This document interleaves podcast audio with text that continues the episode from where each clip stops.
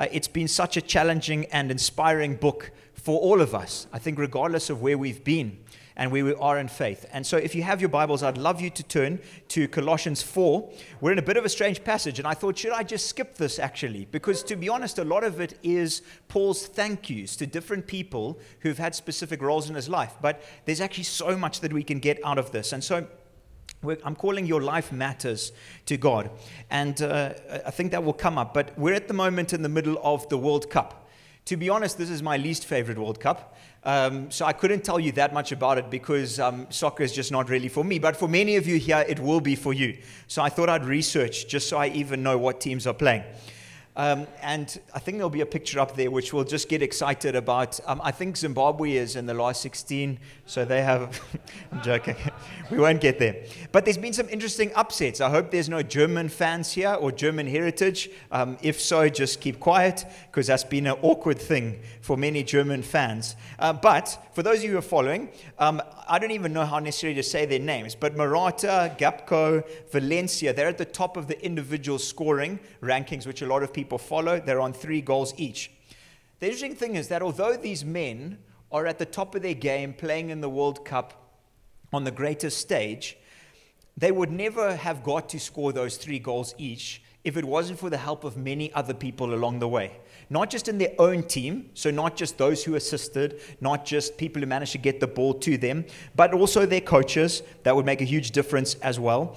But not only that, we could backtrack to their parents because, frankly, they wouldn't be playing if it wasn't for their mom and dad. We can go to the school that they went to, the opportunities that they had through various different means. We could backtrack to nutritionists, physiotherapists, coaches, spouses, or family who are supporting them. And that's the same for each of us. We work best in a team format. That's how we work best. We work best when we are as a team. And this can relate to us if we are playing in, yes, a sports team. Now, uh, where is it? Sir McWade, Rory McWade, who I think just came second in the Masters or the Senior World Cup cricket. So give it up for Rory. I know he's hiding at the back, but uh, very, very impressive. Only lost to South Africa. So, so very impressive uh, for you to still be playing um, at that age, Rory. Um, which is still very young, but just to be playing at that age um, is impressive. I wouldn't couldn't play at any age. Um, but in everything, marriage, marriage is a team.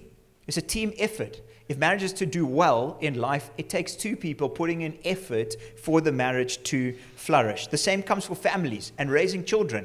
It's a team effort with the help of many other people in that. A business is a team. It doesn't matter if you're a self made entrepreneur and in some senses you think, I've done it on my own. You actually haven't. There's many people along the way who've helped you to get to that place. And uh, so we all have help and we all need other people. And in fact, we're at our best when we recognize that. We do well working with others, and that's how God has wired us. It's how He's made us. He's made us to work with other people. But on top of that, in the midst of working with other people, God has a specific and unique purpose for each one of us. Maybe you're here and you're not a Christ follower yet. I can tell you, God has a specific purpose for your life. It's no accident you're here, it's no accident that you were creative, created by Him. Whether you're exploring faith or not, your life isn't an accident. You were created to work with other people, for other people, and ultimately for God. But the Lord loves to use all people types for His kingdom. And so that's where we're at today in Colossians as we close out. It's really Paul sharing, and he's saying this kingdom work that God's doing, the work that God is doing in the Colossian church, in Paul's life, the advance of the gospel, it's a collective effort. There's no people who are flying solo in that. And so if you've missed the series, it's online. But uh, as I said, I'd love us to dive into Colossians 4. And today's all about these people that have meant something to Paul on the journey. In a sense, his sports team, the collective sports team in the advance of the gospel. But as we track today and we look at different people's lives, the challenge for each of us, and this is always the challenge, whether we read the Bible by ourselves, whether we listen to it on our drive to work, whether we're here uh, listening to a message, is do we allow the words of Scripture to impact our lives? Do we allow them to move from academic knowledge to heart change?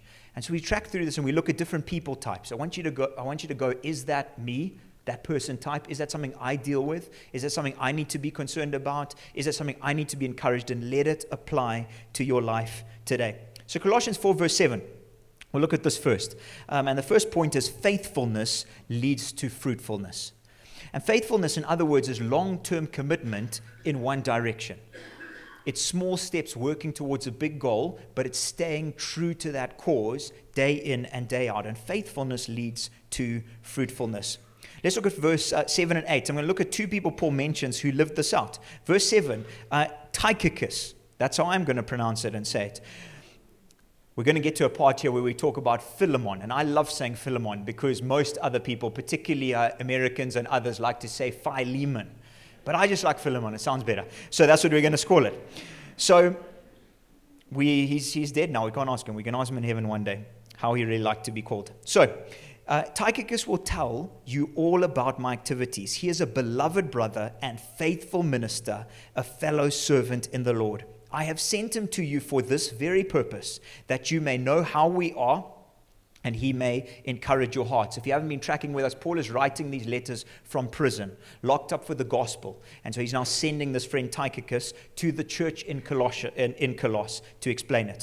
So he was a native of Asia Minor he, Paul would have got to know him around there, and he became a member of Paul's ministry team, his, his football sports team, as it were, and a fellow servant in the Lord. He was a close friend of Paul's, and he was someone who Paul entrusted these letters written by hand to get to places hundreds of miles away, hundreds of kilometers away from where they were written. And so this man Tychicus would have delivered the letter to the Colossian church as well as to the church in Ephesus and individually to Philemon, the letter that he also wrote there to Philemon. So Paul had great trust in him. He was willing to make sacrifice for God's kingdom. We talk about, oh, a few hundred kilometers away. That's not that far. But these guys walked. They walked 200 kilometers to deliver a letter of importance. Did he have to? Was he getting paid for it? No. But it's because he cared about God's kingdom and he was a friend and he was a support of Paul. And so he was an ordinary person who was willing to be faithful for long periods of time. He was willing to make a sacrifice uh, which, and he was dependable, he was reliable, he was available at a cost to himself. And then in verse 12 and 13, we'll jump there as well. Paul talks about someone else, Epaphras, who is one of you, a servant of Christ Jesus. He greets you, always struggling on your behalf in his prayers, that you may stand mature and fully assured in all the will of God.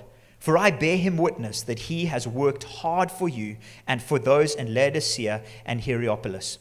And in the very first message that we looked at, it spoke about Epaphras because he was the one who planted, who started the church there in Colossus. So he would have encountered Paul, given his life to Christ, and then he headed to his hometown, headed back there, and that's where he started the church. He had also been imprisoned with Paul at some stage. We see that in other writings that his fellow friend was there with him. We see here that he's also invited, uh, involved in supporting churches in other places.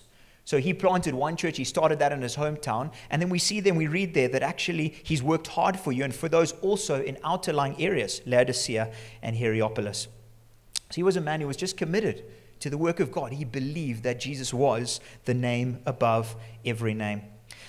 Friends, there's so many Tychicuses, Epaphrases amongst us here at Hope Church, at other churches in the city. So many people who are willing to serve no matter the cost, generosity of resources that's overflowing because of the love of Christ. I'm astounded amongst us here where there's high capacity people, people leading great businesses, leading in school settings, people of caliber and capacity, and they're coming regularly and saying, just put us to work, Craig. It doesn't matter what we do. We don't care if it's picking up chairs, we don't care if it's helping with tea duty, just put us to work. And then these same people on a Monday are in charge of hundreds of people leading large organizations, large businesses, making huge amounts of money, but saying, actually, when it comes to God's kingdom, I don't care what I do. It's amazing to see. And I just pray for more and more of it. And as we seek to see more people come to faith at Hope Church, at other churches, there's going to need to be more and more people like this saying, you know what? It doesn't matter how many kilometers I'm going to have to walk. I willingly do it for the sake of God's kingdom. And so if you're looking and you're going, I, I just don't know what I can do. I don't know what my giftings are. There's one thing God will never say no to, and that's availability. If you say, I'm available, I'm not out for a special position, I'm just there to be available, God will use you. We've just got so many here, though, setting up early, serving at kids' church, just saying, Put me to work. I'm happy to be useful. It's incredible and we love it. But as I said, there's room for more because there's many more in the city who God's called. There's a cost, but it's worth it. One point I'll say to remember I think a lot of people in church circles come unstuck here is when we serve, we're not serving for the recognition of people, we're just serving Jesus. And so if we serve, but we serve because we want people to notice, if we serve, but we're wanting people to, to see us, to get thanks, for someone to say at the end of a service or a few months' time, hey, listen, did, I just saw you doing so much. What that will lead to when we're not noticed, it'll lead to frustration. It'll lead to getting upset with the church. It'll lead to us being frustrated with people. But it's because in the first place, we've got our focus wrong. The reason we serve is for an audience of one, which is King Jesus. And he will give us every reward we possibly need now and for all eternity. But that's the only thing for us to notice when we serve is when we serve, we serve for Jesus and not for others. And so if you're struggling to fit in at the moment, fit in in the world, struggling for joy possibly in life, maybe a lack of, ju- of direction, can I tell you, if you get serving, God will sort out the rest. Quite often we're sitting going, but, but I need God to open up a big door for me. I need Him to do something amazing in my life. Actually, it works in small bits of faithfulness which lead to fruitfulness. So get working in the small and let Him take care of the rest. That's the first one. Faithfulness leads to fruitfulness. Next one, there is always hope. There is always hope in your life and mine. Two amazing stories of God turning situations around. Firstly, let's look at verse 9. And with him, Onesimus, our faithful and beloved brother, who is one of you. They will tell you of everything that has taken place here. Some of you might know this, not know this man called Onesimus. Well, he was actually a slave to a person called Philemon, who actually there's a book written about, and who was at the church in Colossus. It might have even been in his house.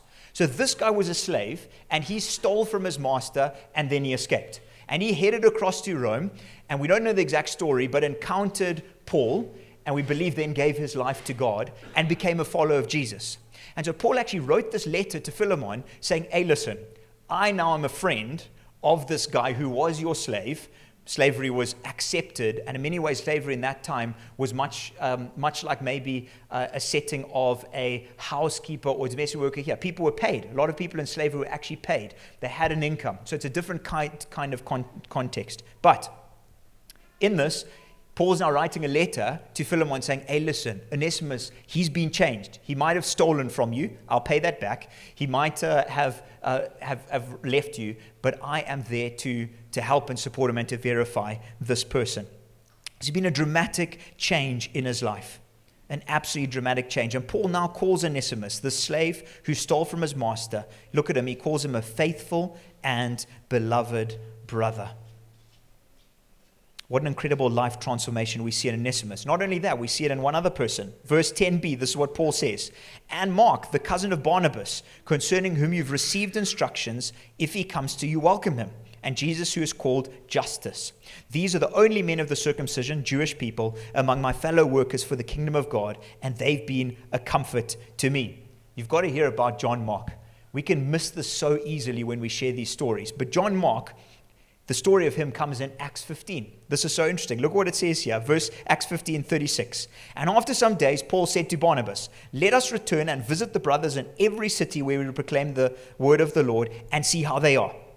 Now, Barnabas wanted to take with them John called Mark. This is exactly who Paul's talking about in his letter. Barnabas wanted to take him. And Barnabas was a close friend of Paul's. They did ministry work together.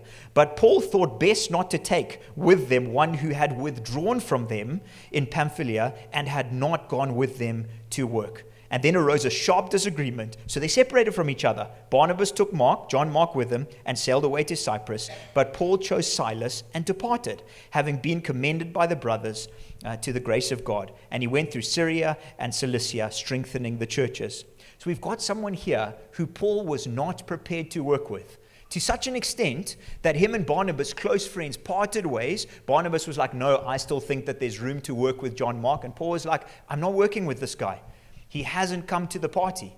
We asked him to do things we over here. He had withdrawn from them. He just left. John Mark left. He withdrew from them and he had not gone with them to work. We're not sure the reasons for it, but Paul said, I'm not prepared to work with this man at all. But what does Paul now say of him? And Mark, the cousin of Barnabas, concerning whom you've received instructions, if he comes to you, welcome him. And he's talking about these are a few of my Jewish buddies who have brought me much comfort. How did that turnaround happen? only the work of Jesus. So these two stories are so powerful a slave and robber whose life is utterly turned around by Christ. And now Paul is speaking fondly of him. And then John Mark, a fellow Jew who now has a, a source of comfort, but who actually Paul had rejected. What do these stories show me? No one is beyond the reach of God's kindness. No one is beyond the reach of God's transforming power. No one's forgotten. You are not forgotten. Everyone's life can be turned around, and there is always hope. So I don't know how you're feeling now. It's easy for us to put on a front in front of everybody that we see. But once we get into our cars and we drive away, what are we really feeling? What hurts are we carrying? What disappointments? What questions are we asking of God? Might be relational, might be in the area of employment. I want you to know that there is always hope. Maybe it's a mess that you're responsible for. Maybe it's a broken relationship. Maybe it's corruption. I don't know what it is. But I want you to know that with God, there is always, always hope. You're not overlooked. Your past is never too terrible for God. He still wants to use you, He still wants to restore you. He's got a fruitful life ahead for you. So never forget that. Next one make the most of every circumstance. He talks again about another name, Aristarchus. Do you see how we can just read through passages of scripture and miss out if we don't dive deeper to see who were these people? What were they going through? My fellow prisoner greets you. Paul built a friendship with the person he was in prison with. He could have even, he could have even led this person to the Lord. We don't know that. This person might have come to faith as a result of Paul being there. But Paul took every opportunity he could for God's gospel advance. He could have been angry at being in a prison cell, frustrated at where he was, biding his time, started sulking, wasted a moment being in a circumstance he didn't want to be in. It reminds me of Joseph as well, locked up in prison for a long time. Friends, if you feel like your life is a prison cell right now, if it feels like it's not where you want it to be, your circumstances haven't turned out how you planned them to turn out. Don't focus on what you want your life to look like in the future. Focus on where it is now and where you can make an impact in people's lives now. So often we can live in a place we're not at. We can live for tomorrow instead of making the best use of today. That's what Paul was doing in that prison cell. Look around, see the needs. Wherever God has placed you, invest in the lives of others, and you'll be blown away at what He does. Don't waste those moments. Next one your work is a platform for God's work. It says here, verse 14 Luke, the beloved physician, greets you, as does Demas. Luke was a doctor. You know, we believe in the supernatural for today here at Hope Church. And sometimes that can lead us to kind of think that doctors are a little bit second rate. Like, each man, if we don't get miraculous healing, guess we've got to go to a doctor. You know, but they, you know, kind of doctors, you know, kind of, you know, and in these circles, doctors can be like, yeah, I'm a doctor. You know, shame if people don't get healed supernaturally, guess they have to come to me. It's never the case in God's kingdom. Notice here, Luke, the beloved physician. We love the medical staff. God works in so many ways. He works in miraculous. He works through modern medicine. He works through people's skills and abilities. We take everything that God wants to do. But Luke, this doctor, is also responsible for writing the book of Luke and the book of Acts, the Acts of the Apostles. He was also with Paul during his imprisonment. But I just love that phrase, beloved. He was obviously had a special place in Paul's heart, but presumably in wider circles as well. I think he was known in different circles. But you get the picture of someone who was using their occupation to serve and care for others rather than build up themselves. Get this picture that Luke was like, I'm a doctor, I want to help people, but actually in my spare time, I can write, I can copy things down, I'm quite good analytically. So he started writing at the same time. He was involved in whichever way he can. The occupation you have now is so much more than a paycheck. It's so much more than providing for your family. It's so much more than preparing for retirement. Your occupation can be used as a mechanism for God's work. See, God made us to work. God works. He never stops working. In fact, before sin entered the world in the Garden of Eden, God placed Adam in it to do what? To work. So in perfection, we work in heaven one day, which we believe we're going to as Christ followers, there's going to be work. We're not going to float around on clouds and shoot arrows at each other. We're going to do work. It's just going to be perfect work, and sadly, there won't be doctors there. So we must celebrate doctors now because shame, they won't have a job there. Um, the rest of us might, but not doctors. But we work. God made us to work. So work is good and it has a purpose. But I pray that you would see your work as a tool, as an opportunity to advance God's kingdom, as Luke did, as a way to be around people, to be in places of influence, to connect with those who might not know Christ, to exploring faith, to use every day we have, not just as at the end of the month I get a paycheck, I can pay this, I can prepare for a holiday. No, actually, every day is an opportunity for the advance of God's kingdom. There's no mundane job when each day we put God as a priority. I should actually want to stop quickly just while we're here. Um, I'd love some people to be bold. Is there anyone struggling for work right now? Just raise your hands. I want to pray. Struggling for work, struggling to find jobs, wanting to look for one. Good boldness. Paul, anyone else? People searching. Maybe you've just come back to Zim and you're still on the lookout. Anyone else? Hands. It's your chance to get prayer. This is your chance. Anyone else? For you as well. Excellent. Thanks, Mart. That's three. Any others want prayer for this? Anyone else? Ah, there we go. Another one. Brilliant. Okay, just quickly pop up your hands. I want some guys to get around you because I want to pray for God to provide in the most amazing way. Okay, so who was there? They were searching. Great. Just quickly pop around if you're over there. If you can move forward. Marta over there. Don't be shy. This is the time you take advantage of prayer. You go for it. Um, so this is amazing. Ah, Killian at the back. Hand up. That is some good bravery, but you should have come here. Don't be hiding. Uh, anyone else? Paul there? Okay, Paul. Some guys gathered around Paul. Over there. Is that no? Great. Hands around. Perfect. Anyone else? This is your last chance to get some supernatural prayer for this. I'm joking. God can work if you're shy, but He does like it when you're bold. Anyone else? Fine. Great. We're going to pray for you guys. Awesome.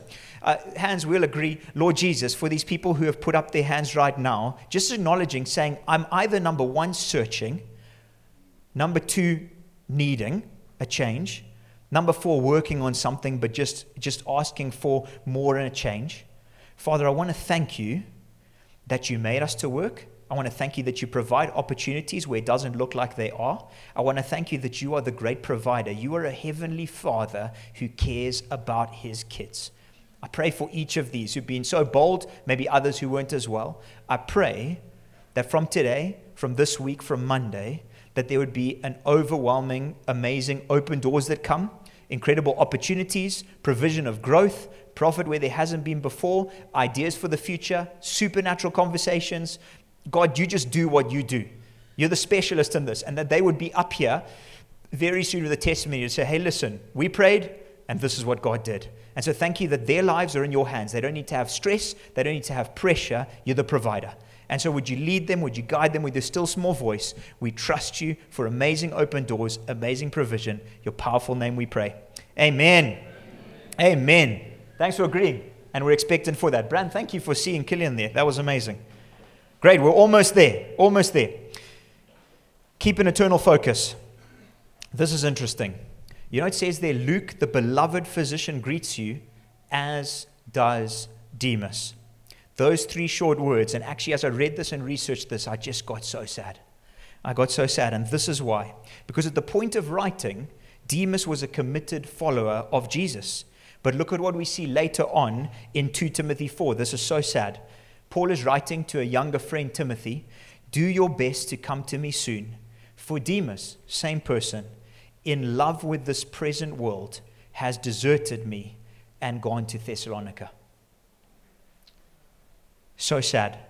Paul's left alone. He's longing for a friend to come to join him in partnering in the gospel because his friend and supporter Demas has shifted his focus to things of this world and has stopped living sold out for Jesus. And friends, this can happen to each of us. It can so easily happen. None of us are above this. And do you know the biggest cause? And when we talk in scripture about when we have these phrases, in love with the present world, the two greatest things that are meaning behind the scenes are pursuing comfort and pursuing wealth. Those are the two things. That's what took Demas away from living sold out for Jesus. Those are the two things that will take you and I from living sold out for Jesus. Sure, we can tick the box. There's a big difference between ticking the box and between living sold out. Those are the two things. Jesus speaks about this in the parable of the sower. Verse 7, he says, Other seeds fell among thorns, and the thorns grew up and choked those seeds. Verse 22, explaining it. As for what was sown among the, the thorns, this is the one who hears the word, but the cares of this world, comfort, and the deceitfulness of riches choke the word, and it proves unfruitful. Ruthlessly check yourself when it comes to the pursuit of wealth and comfort. They're the key focuses of life that can derail our faith and prove our lives to be unfruitful where it really matters. And to stand before Jesus one day where it's just all burnt up. And sure, maybe make it into heaven if we're lucky, if we don't turn like Demas completely away, but, but burned up and going, What did I live for for all those years? I can tell you the best way to destroy what Satan wants to do in your life in these areas is radical generosity. It's radical generosity of your gifts, radical generosity of your talents, radical generosity of your time, radical generosity of your resources for Him and His kingdom. It will squash any of those thorns that Satan wants to do in your life and then just keep doing it. There's many like that who already live that at Hope Church, but we all need to be challenged on this and challenged regularly. Live generous. Do all you can to focus on things of eternal value. Last two. The gospel is simple to understand, but it's hard to live out. Verse 15, Paul's getting towards the end. He says, Give my greetings to the brothers at Laodicea and to Nympha and the church in her house. And when this letter has been read among you, have it also read in the churches of the Laodiceans, and see that you also read the letter from Laodicea. There was obviously another letter written. So this letter he's written is for everyone. And Colossians is really about um, Christ, the supremacy of Christ, what he does in our lives, how he changes us and transforms us. It's, it's, the, it's the good news of Jesus. Paul says this must be read out everywhere home churches, bigger gatherings, in the city, out of the city, read it everywhere. Young and old, everyone needs to hear the message of Jesus. And as we as Hope Church reach the end of going through this letter, I don't think any of us who've been part of this series for the last six, seven, eight weeks would say, man, that was a difficult book to understand. But I think what we would say is, yo, to apply it, that's a different story. That's what we would say. And I think that's what we should be saying with all of Scripture. Jesus doesn't make following him difficult to understand. We just struggle to apply what he says we find it hard to live out what we learn. So keep learning, keep studying, but keep asking the Holy Spirit to change your heart and your lifestyle. That's key. Following Jesus is not about intellectual academic knowledge, it's about Holy Spirit fueled applied knowledge. So sure learn, sure understand. We should, we should properly interpret Scripture. But if we leave it at that and it doesn't change our lives, we're not following Jesus. So that's the story of the gospel simple to understand, hard to live out. The final thing is the challenge to fulfill God's purpose for our lives. Verse 17 say to Archippus, See that you fulfill the ministry that you've received in the Lord. I, Paul, write this greeting with my own hand. Remember my chains. Grace be with you. We each have a ministry. That's a purpose. It's something to do for God's kingdom. It's a serving to do for God's kingdom, a life of impact. Your life and mine, as I said at the beginning, it matters. Paul was living this out, and he was living out his purpose in prison. He was living it out in prison. We have what we have today, a huge amount of scripture. Because why? He wrote it in prison, a difficult place. The question for each of us is will you follow God no matter what and live all out for what He has in store for you? Will you make Him your greatest priority? Will He be the one that is important to you above any other? Will He be the one that you listen to and you obey regardless of the cost? That was his challenge to Archippus. See that you fulfill what God's called you to. And I know for each of you, he's called you to something. He's called you to something supernatural. He's called you to a life of impact. He wants that for you. He has that for you. Will we step up and say, Yes, God? I'm willing to say no to that and yes to this, as Paul did. So I want us to pray, and then I'm going to be calling up Trevor and Sue. Let's pray together. Lord Jesus, Thank you for the beauty of your word. Thank you that when you say your word is living and active, you mean it. This isn't empty words written on pages. This isn't just intellectual knowledge, academic writings. This is you. This is your word. This is truth. This is powerful. And this is life every single day we read it. As we've gone through this, uh, uh, this wonderful, beautiful, challenging, inspiring part of Scripture, the letter to the Colossian church, I pray that everything that we've heard, everything we've listened to from your word, we would act out. We would live out. I pray that you would save us from living for things that don't matter when it comes to eternity. I pray that each of our lives would count. If we're exploring faith here today, I want you to know if you're searching out faith today. Jesus says, Romans 10, verse 9, this is what the kids are doing today. All who call on the name of the Lord will be saved. You can call on his name. You can call on his name today. You can say, Lord Jesus, just I felt something listening here today. And I want to call on you. You can give your life to Christ today. For others, maybe you've been sort of doing a tick the box type faith. Today, Jesus would say, It's time for you to fulfill your ministry.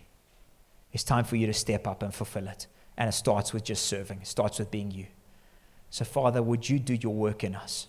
Wherever we need to be challenged, wherever we need to be instructed, Holy Spirit. Would you just show us now? Just in this quiet, He's going to show you. He's going to pinpoint some things in your lives right now. Maybe it's an area of unforgiveness. Maybe it's an area of sin. Maybe it's an area of living in habitual sin. You need some help and you need to speak to someone to say, hey, listen, I'm, I'm living this out. I need help to get out of it. Can you help me? Let's pray about it. Maybe it's areas of racism thinking that for some reason, because of color of skin, you're above someone. Maybe it's that wealth area. Maybe truly, truly deep down, you are serving money or you are serving comfort. And Jesus would say, Today the change happens. And you just bring that before God. You don't have to do anything fancy. Just bring it before Him and you say, God, I'm here and I'm available. Would you show me? And then would you help us to act on it, Holy Spirit? Thank you that you're so good and you're so kind. Thank you that you never condemn, but you get alongside us and you say, hey, I've got more for you. Let's sort this out. Let's deal with this. I paid the price on the cross. Let's get it right. Let's move forward.